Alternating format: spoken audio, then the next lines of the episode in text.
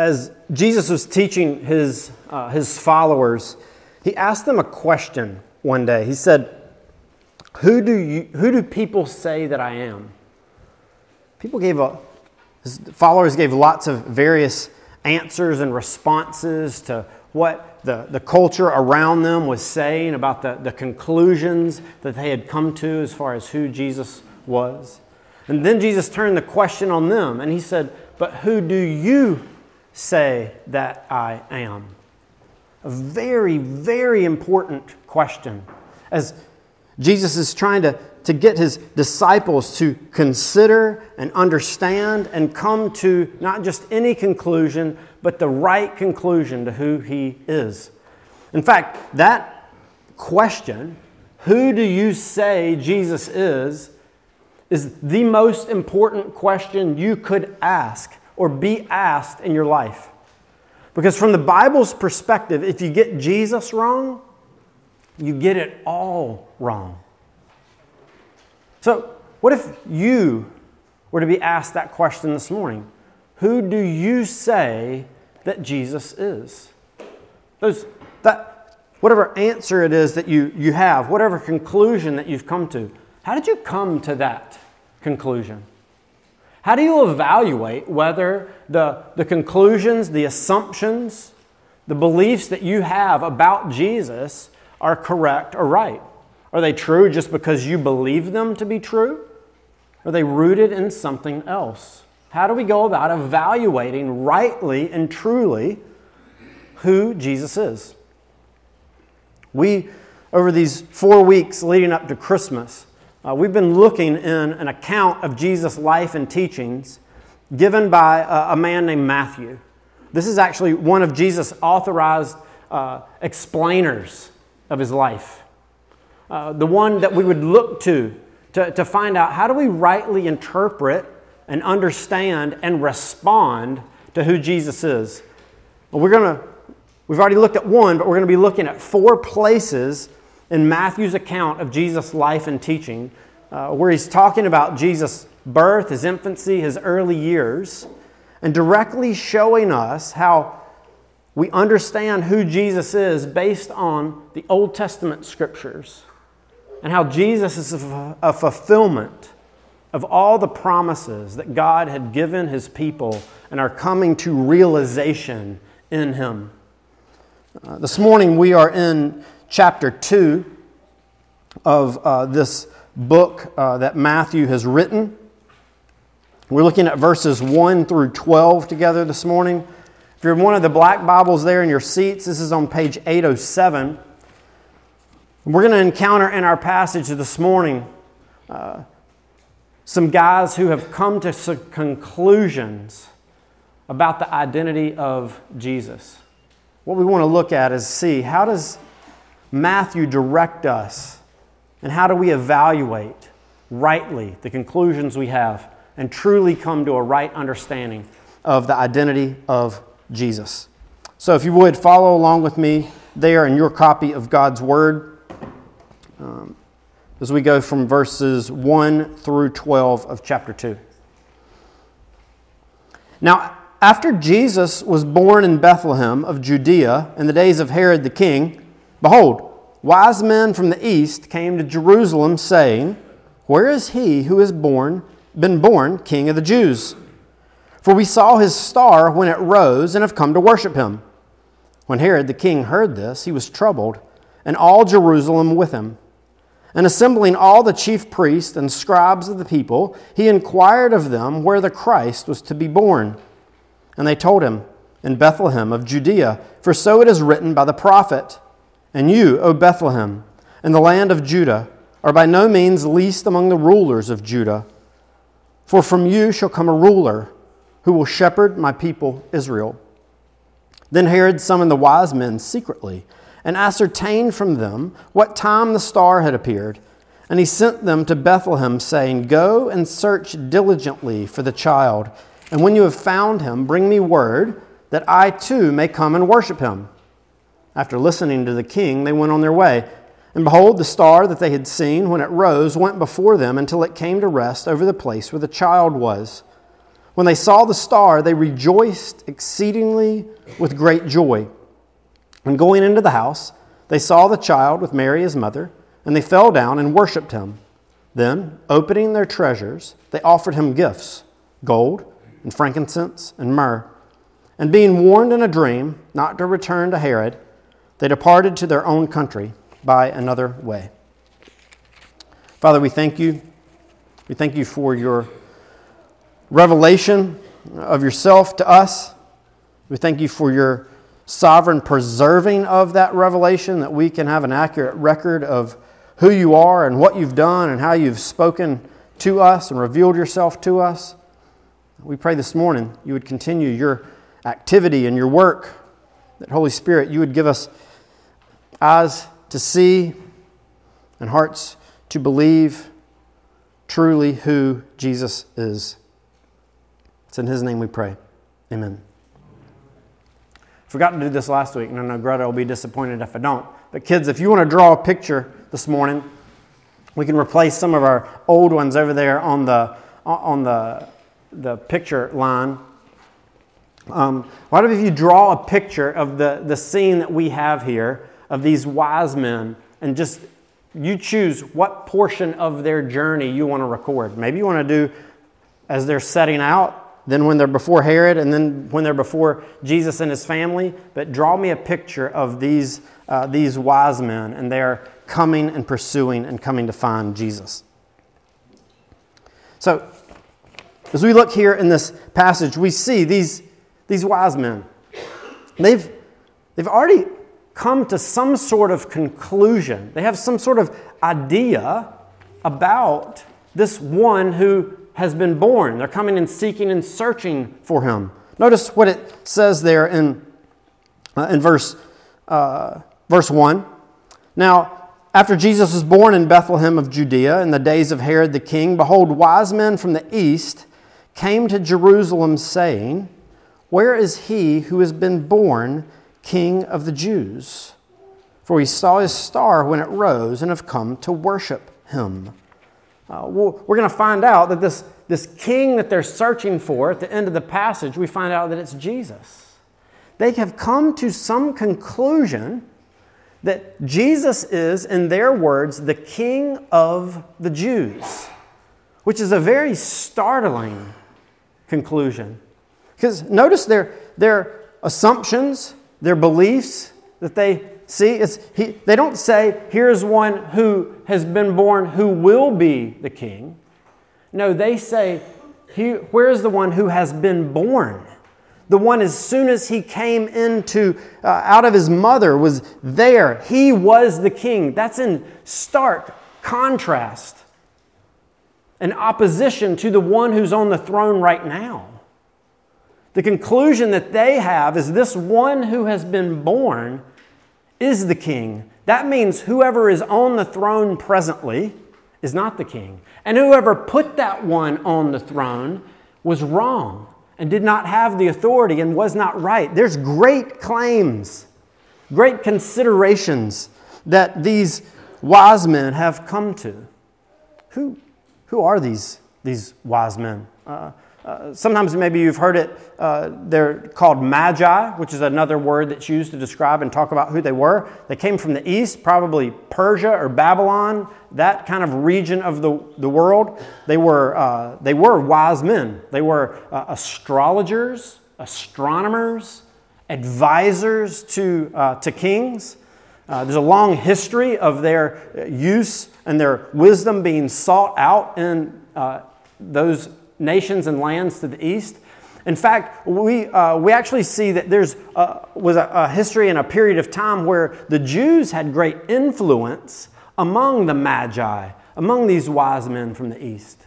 If you recall, when, uh, when Judah was overthrown by Babylon, Babylon came and took the, the, the, the, smartest and the best of the youth, brought into Babylon to train them so that they could uh, contribute to the life of Babylon.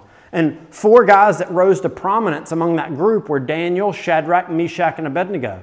Not only did Daniel rise up to be one of the chief magi in Babylon, when Babylon was taken over by the Persians, he also rose up in prominence there. And at, at this time, there would have still been a Jewish uh, um, community in that part of the world. Did they hear anything from, uh, from Daniel uh, that has been passed on from magi to magi that had them considering and wondering when would this king from the Jews be born? We don't know. But what we do know is that there's something about their observations of the celestial bodies and looking at the sky, of their astronomy, of their astrology, that leads them to this uh, conclusion that the king of the Jews has been born and they come to seek out and find him. Now, is there any validity to their belief that he's king of the Jews? Just because they believe it and they've come to this conclusion and said, oh, well, this star represents that, or whatever conclusion, however they determine that to come, does that make it true? Just because they believed it to be so? I mean, what happens if they show up and everybody's like, what are you talking about?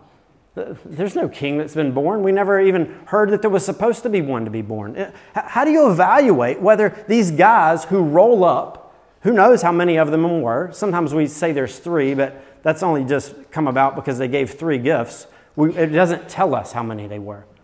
They could have come with some large entourage, especially if they're carrying expensive gifts like they brought from a long way away. It's not just three guys rolling around. You want to protect yourself. So this whole group comes. They travel and go at great lengths to come and find this one that they say is King of the Jews. That they roll up into the, the, the, the palace of the present king and they might as well have said to him, Where's the real king? We're here to find him. Well, what's the basis? How do we evaluate whether what they are believing, what they are holding to, is right? Just because they have a, a feeling in their gut or see what they think as a sign, does that make it true? What about you? Your, your conclusions that you've come to about Jesus. Is he a, a man of legend? A man of myth? Uh, is he just a, a, wise teacher from the past? A political or religious revolutionary and transformer? How have you come to those conclusions? And how do you evaluate whether they are right or not? Others of us here may, may believe that Jesus is, is actually what he claimed to be God who has taken on flesh, who has entered into our world. Not, not one way among many to God, but the only way to God. How did you come to those conclusions? How do you evaluate whether they are correct or not? Well, notice as Matthew is giving us his account here of, life, of Jesus' life and teachings, he is telling us that if we really want to understand rightly who Jesus is, and respond correctly to who He is, then we need to look and see what is the Old Testament? What do the scriptures tell us about Jesus? That's how we evaluate and understand rightly who He is. We've seen Him doing that already, but notice here where Matthew points us in his telling of what has happened here. Look in verse 3. When Herod the king heard this, he was troubled, and all Jerusalem with him. And assembling all the chief priests and scribes of the people, he inquired of them where the Christ was to be born. And where did they take him? Well, notice in verse 5 they told him, In Bethlehem of Judea, for so it is written by the prophet. And you, O Bethlehem, in the land of Judah, are by no means least among the rulers of Judah, for from you shall come a ruler who will shepherd my people Israel. Matthew is saying, Do you really want to know who Jesus is? Then go to the standard of truth. Go to the authority that can rightly evaluate it. Go to the scriptures. Go to the Word of God. We've been having a lively debate in our house for the past few months over something that is, needs to be settled. It's a very important uh, and much highly debated issue in our culture today. And that is this is the official name Dunkin' or Dunkin' Donuts? I say it's Dunkin' Donuts. My kids, however, say no, it's Dunkin'. It's only Dunkin'. And I try to point them to reasons why I believe that it's Dunkin' Donuts. They say, look at the sign. I say, well, look at the other sign that's on the one across from Food Lion. And what does it say? Well, it says Dunkin' Donuts on the side. And they're like, it's not called Dunkin' Donuts anymore. It's just Dunkin', Daddy. Get up with the times. I'm like, well, let's go and find out. so what do we do? Well, let's go to the internet. Let's look it up. So I go to the website. Guess what it is? Mark in my column www.dunkindonuts.com.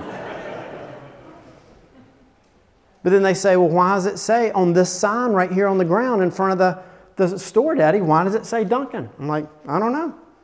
One of us is right, one of us is wrong. We can't just say, well, you believe what you want to believe, I'll believe what I want to believe. What is right? What is it officially called?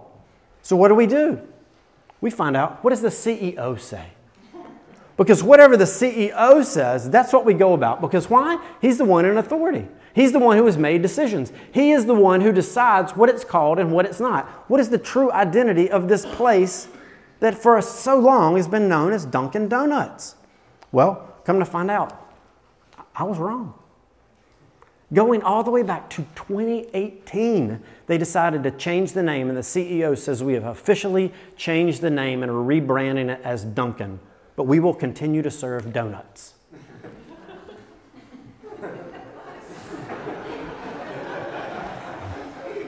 They said they wanted to be known more for their coffee drinks uh, and be more healthy. But so we have a new health food store in town. It's known as Dunkin'. But that lead, leads us back to the consideration before us, right? We couldn't just say, well, I believe this. I must evaluate whether the conclusions I have come to are actually right. Because there's nothing, nothing will change in my life if I continue to go on and calling this place Dunkin' Donuts. But if you get Jesus wrong, from the scripture's point of view, eternity, eternity hangs in the balance. Therefore, we must figure out who is he really? And where do we go? We go to the scriptures the Word of God. Now, we've talked about this last week of the, the conclusions of the, the worldview in which the Scriptures operate, is there is one living and true God, and He is a personal absolute. He is one with absolute power and authority, knowledge in the world, but also He's personal. We can relate to him. We can know him. We can interact with him, and he is active in our world. And the scriptures tell us that we are created in his image. That the way that we live and, and act reflects something about his character. And the way that we also, as personal beings, relate and interact with other people is that when we want to communicate and reveal ourselves to other people, we speak. We speak with words, we write with words. We put them down into formats so that we can pass them on and communicate and reveal ourselves to other people. So, if there is a personal absolute God, then it would make sense if He desires to reveal Himself that He would do so in a way that we can understand that he would do so through speaking, that he would do so through writing, so that that word could be uh, preserved and passed on from generation to generation to generation, so that he could rightly be understood, related to in our world. And in fact, that is what we find in the scriptures. Now, some of you may be here and, question whether there, uh, a God exists or if the scriptures are accurate and real. Uh, I would, again, continue to encourage you to evaluate these things, to ask those questions. They are important questions, but don't just let it be left on, well, I just don't believe there's a God. Let's look at it, let's investigate it. Or if you just want to dismiss and say the scriptures aren't reliable, they've been changed, they've been altered, they've been made up by men. Have you come to those conclusions? Have you looked at them? Have you evaluated them based on the, the claims of Scripture, the existence of our God? Let's look at those things together. Here, uh, we would see and recognize that our sovereign and good God has preserved for us an accurate record and account of his work and his activity in the world. And he's revealed himself to us in the scriptures of the Old and the New Testament. And there we can find right evaluation of who Jesus is and who our God is. And here we see that one of those ways that God spoke, revealed, communicated himself was through prophets. Not just a guy who's coming up with a, dream or some, uh, uh, some story that he's concocted over the course of several years. No, what we see in the scripture is one unfolding story of the revelation and redemption of our God that took place over thousands of years, communicated to us from a variety of human authors, but from one source, our God. And if we want to evaluate rightly who Jesus is, we must go to the scriptures. And just as here they consulted the scriptures to find out, we must do the same thing. Matthew here is trying to direct our attention and to say, Do you want to know who Jesus is? You must go to the Word of God. And Matthew is in the right place to be able to be the one who tells us to do that because he was appointed by Jesus as the authorized spokesperson, the evaluator, the, one of the revealers of Christ's identity to us. And notice he directs us to the scriptures. It's this authorized, authoritative communication of the, the, uh, the personality and the revelation of Christ that we want to go to to understand and evaluate who we are and who Jesus is. And notice, uh, as the the, uh, the Magi make their way. They're told, hey, he was going to be born in Bethlehem. They go and seek out, and they find that their conclusions that they had come to, based on what God was doing in the celestial world, and then as they come to Bethlehem, they then find that just what they were told, that the scriptures foretold, confirmed and evaluated that the one that they were looking for was in fact this king of the Jews and their response to him was one of worship, of praise and honor. Uh, so, here, the, their conclusion, what they've come to is the fact that this Jesus who is born, this baby who's in Bethlehem, is the king of the Jews. Well, what kind of king is he? We've already talked about before. It, there's something about him being king that is a threat to Herod's place as being king, and even ultimately Rome being the rulers of the region at this time. So look at it and see. They're, they're describing him not just as, as some king of some regional area, but notice what they say in verse 4. When they're asked about where is this king going to be born, when these uh, wise men from the east come, as the, the religious leaders of the day that Herod consults, notice what they call him. And assembling all the chief priests and scribes of the people, he inquired of them where the Christ was to be born.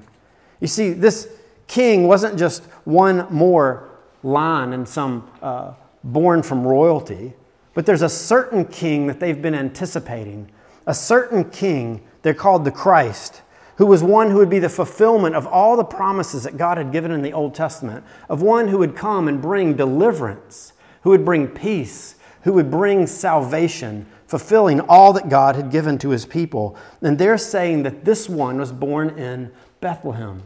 What's the significance of that? What, how, what do we understand about this king that the, that the wise men are claiming that Jesus is, and that Matthew is telling us is fulfillment of what Micah spoke about? Well, let's look and see what Micah was originally saying. That's the prophet that's uh, referenced here. So if you want to flip over to Micah, this is a book in the Old Testament. Again, God didn't just speak to men, revealing himself to them, He has them write down because He wants this message preserved and passed down so that subsequent generations can know rightly who He is. Micah is writing around the same time period uh, as the guy that we looked at last week, Isaiah. he also is writing to the southern kingdom uh, or Judah at, uh, at that point. Remember, due to David's son Solomon's rebellion, God's people were split into two the northern kingdom Israel and the southern kingdom Judah. And the context of Micah's writing is one of great rebellion and unfaithfulness of God's people. In fact, if you read over Micah's uh, uh, book here uh, and the, the message that God gives him to communicate to the people, it's as if his people, God's people, are on trial. And the one who is bringing the indictments against his people is God himself. And he is telling them that they have been unfaithful to his covenant and they have been living uh, in rebellion against him. Um, and we, we see that God is communicating and, and, and sharing to his people that judgment and destruction is coming to them because of their rebellion. Notice in chapter 3, verse 12, he says this Therefore, because of you, Zion shall be plowed as a field. Zion's just another word that's used for Jerusalem and the, the mountain there where the, the temple was built. Jerusalem shall become a heap of ruins, and the mountain of the house a wooded height. So God is telling through the prophet Micah, years before this would happen, that Jerusalem is going to be destroyed due to their rebellion and their rejection of God. In fact, later in chapter 4, Micah tells exactly who it is that's going to do this. In chapter 4, verse 10, uh, he says, Writhe and groan, O daughter of Zion, like a woman in labor, for now you shall go out from the city and dwell in the open country. You shall go to Babylon. There you shall be rescued. There Yahweh will redeem you from the hand of your enemies. They're going to suffer and be sent into exile in Babylon for a time. Uh, and in the context as well, what happens, he tells us in verse 1 of chapter 5. He says, Now muster your troops, O daughter of troops. Siege is laid against us. With a rod they strike the judge of Israel on the cheek.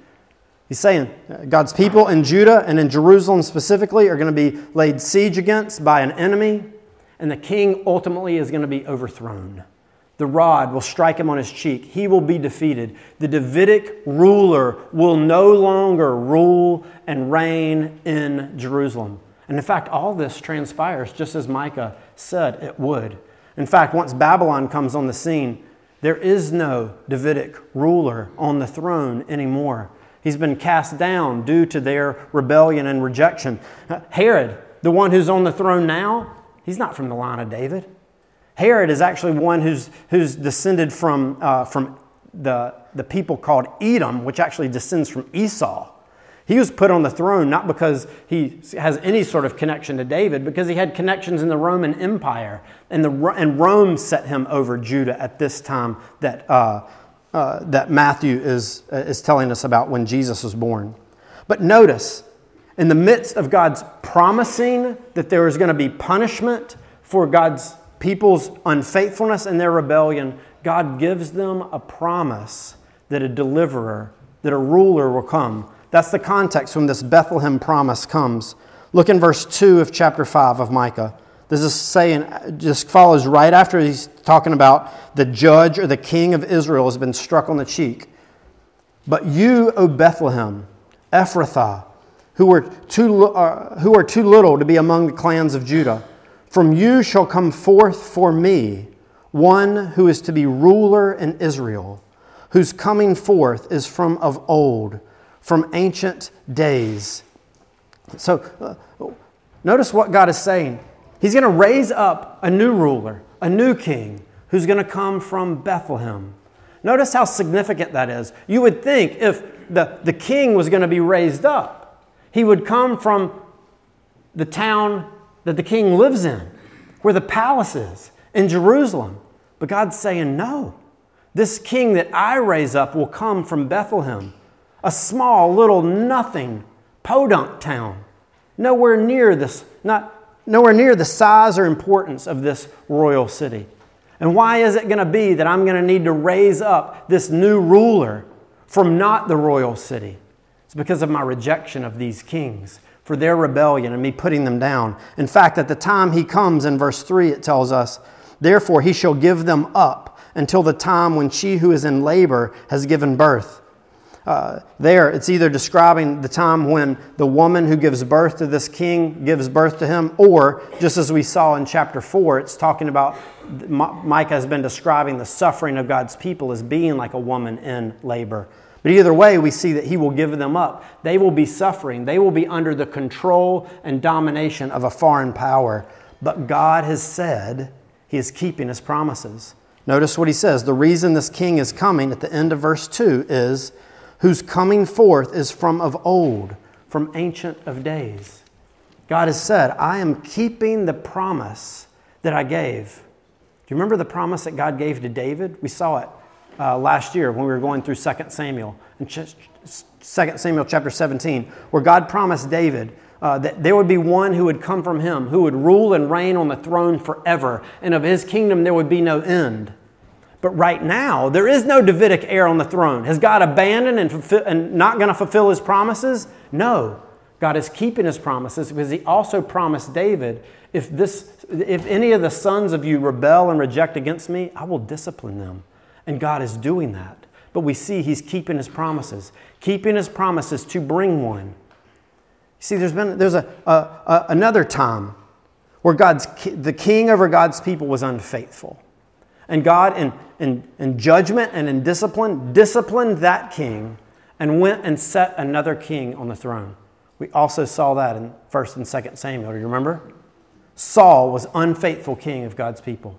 And where did God go to find the king for himself? Because notice, that's even the language Micah, Micah uses here. From you shall come forth for me a king for God. And God went and found the king for him. And where did he find him? He found him in Bethlehem.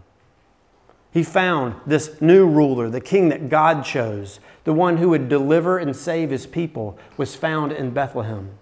You see, what Micah is saying is that there will come a time where, due to the rejection and the rebellion of God's people, God will raise up another king for himself, keeping these old promises, the promises that he gave to David, the promise that he gave to Moses, the promise that he gave to uh, Jacob, the promise that he gave to Abraham, the promise that he gave to Adam and Eve to raise up this one who wouldn't just be a regional king, but notice as it goes on how it describes him. In verse 4, he shall stand and shepherd his flock in the strength of Yahweh, in the majesty of the name of Yahweh his God, and they shall dwell secure, for he shall be great at the ends of the earth, and he shall be their peace. Notice this. In the midst of their rebellion, God is still promising to work and redeem and renew. He says, I'm going to send one that's going to deliver you from the oppression you're experiencing. I'm going to send one who will be king when there's a time when there is no Davidic king on the throne, and he will bring peace. But not just peace to you. His fame will extend to the ends of the earth. The nations will know about this one who's born in Podunk, Bethlehem. In fact, look over in verse 1 of chapter 4. Listen to how uh, the, the context of what is going on when this, this time of deliverance and renewal comes. And it shall come to pass in the latter days, this means when this deliverer finally comes, that the mountain of the house of Yahweh will be established as the highest of the mountains this is falling on. Remember what he just said? He's going to, to knock down Jerusalem, knock down Mount Zion, but he will rebuild it. And it shall be lifted up above the hills, and peoples shall flow to it. And many nations shall come and say, Come, let us go to the mountain of Yahweh, to the house of the God of Jacob, that he may teach us his ways, and that we may walk in his paths. For out of Zion shall go forth the law, and the word of Yahweh from Jerusalem. He shall judge between many peoples and shall decide disputes for strong nations far away.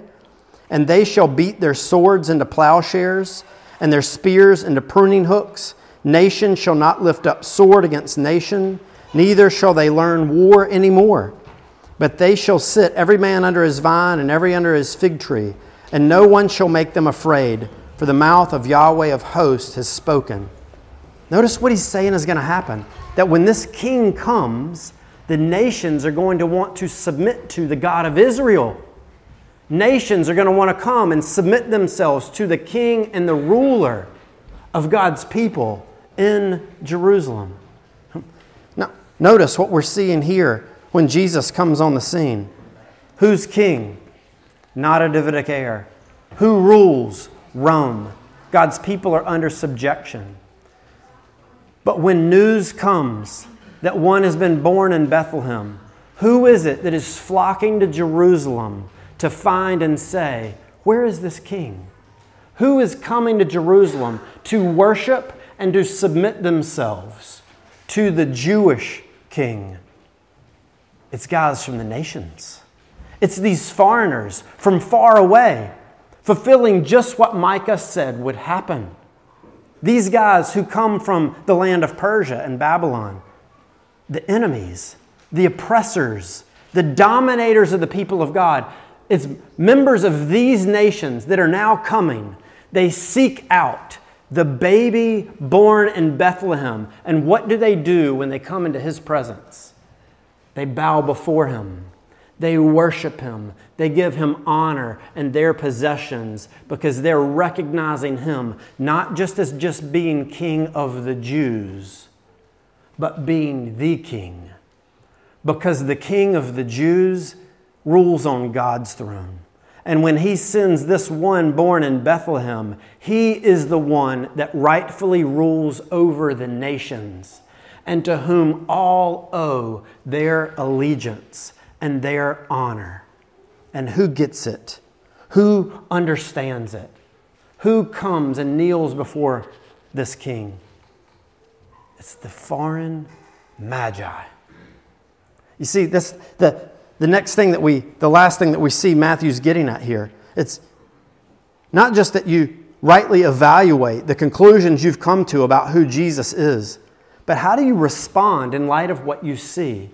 And what Matthew is telling us is that Jesus is the true king over all. God has placed him on his throne. He's keeping his promises to being a redeemer and who will bring peace. That, that term for peace is not just military peace, defeating and conquering political enemies, but it ultimately points to peace with God. Because the biggest problem for the Jews at this point wasn't Rome. The biggest problem for the Jews when Micah was writing to them was not Babylon. What was the whole reason they were going into exile? Their sin. And God promised to send one who would do something about their sin. And that is who this King Jesus is. We saw that last week. He's God who is taking on who has taken on flesh. And why did he do that? To enter into our world so that he could die. The king took on flesh to bring us peace with God, and that could only take place if the perfect one died in our place. The scriptures are clear and continue to proclaim over and over that Jesus is the one way to find peace with God. How then do we respond to who he is? Let's look just quickly at three different responses in this passage. The first, notice, look at Herod. The revelation from the Word of God that the King of the Jews has been born. What is Herod's reaction? It's antagonism, it's rebellion, it's a desire to destroy. We'll actually look at this next week. But Herod told the disciples, he wanted, or told the Magi he wanted to worship this king, but we find out later he wants to kill him and slaughter him. Why? Because Herod realizes that if Jesus is who the scriptures say he is, that it means I'm not in control. It means Jesus rules and reigns, and I must submit to him, but I don't want that. And so, one response is to hear that Jesus is the one true king, he's the ruler, and that his birth in Bethlehem confirms that. One response would be to continue to rebel, to continue to commit treason, to do whatever you can to reject Jesus. Because notice what the scriptures are saying you don't rule, Jesus rules and reigns. But notice there's another group of people here the scribes and the Pharisees, the religious people at the time. These are guys who knew their Bible. Herod didn't know his Bible. He had to call them to come in and tell me, where's this king supposed to be born? Notice they know immediately. They know immediately he's supposed to be coming from Bethlehem. And then they cite the passage to Herod. They know the scriptures. But notice their response. Bells should have been going off for them. We're under oppression. A Davidic ruler isn't on the throne. Foreigners have come to our nation and they're looking for the king of the Jews who has been born. And this is fulfillment, they say, of Micah's prophecy. Their response should have been God's keeping his word. God has fulfilled his promises that have been kept and been going out to his people from ancient of ancient days, ancient times. Let's go.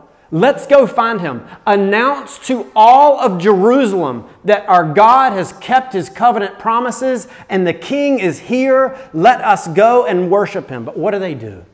Nothing. They do nothing. Their response is one of apathy. They're content with their religion. They're content with their Bible knowledge. They're content to worship and relate to God how they are, but have nothing to do with Jesus. Look at the last group, though. It's the Magi.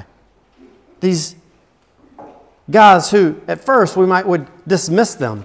Of all, they would be the least likely to come and worship and bow down before this baby who couldn't even find a, a proper place to be born. They go expecting to find the king of the Jews in the palace, but he's found in a small little town outside. And they go and they find this king and they bow down and they worship. But notice again how Matthew describes their reaction when they see the star and find out where he's going to be. Look in verse 10. When they saw the star, they rejoiced exceedingly with great joy. They went there, they fell down, and they worshiped. They honored him as their king. You see, the scriptures are telling us and proclaiming and showing us. Matthew is trying to point out for us who Jesus is. And he leads us and leaves us with this question not just who do you say Jesus is? Matthew, at this point, isn't concerned with what you think. He's telling you this is who Jesus is. And this is Matthew's question What are you going to do about it? How are you going to respond? Are you going to rebel against him like Herod? Are you going to just dismiss it and continue on with life as normal, like the religious leaders at the time, content with your religious practice and how you think you're relating to God? Or will you rejoice with exceeding great joy, bow down before Jesus of Nazareth? as the one true King and only Savior of sinners and call out to Him for deliverance and salvation and mercy. Where are you this morning? We've already asked the question what are your considerations, your conclusions about Jesus? But this is a question. After seeing what the Bible proclaims and what Matthew is saying and what God is saying, how will you respond? What will you do with this knowledge. Hear the good news that God proclaims peace is available, salvation is available, and God has come to save and redeem us in Christ. Hear the good news.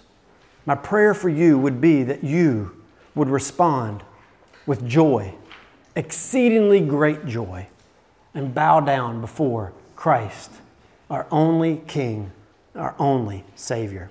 Let's pray. Jesus, we thank you for the good news and the hope of the gospel. We thank you that you have entered into our world. You've come into a place of suffering and shame and heartache and sin. We thank you that you came to redeem and to save us that although we rejected you, you did not reject your promises. We pray now this morning that you would continue to show us rightly who you are, that we would believe and hope and submit and trust in Jesus, our Savior and our King. Amen.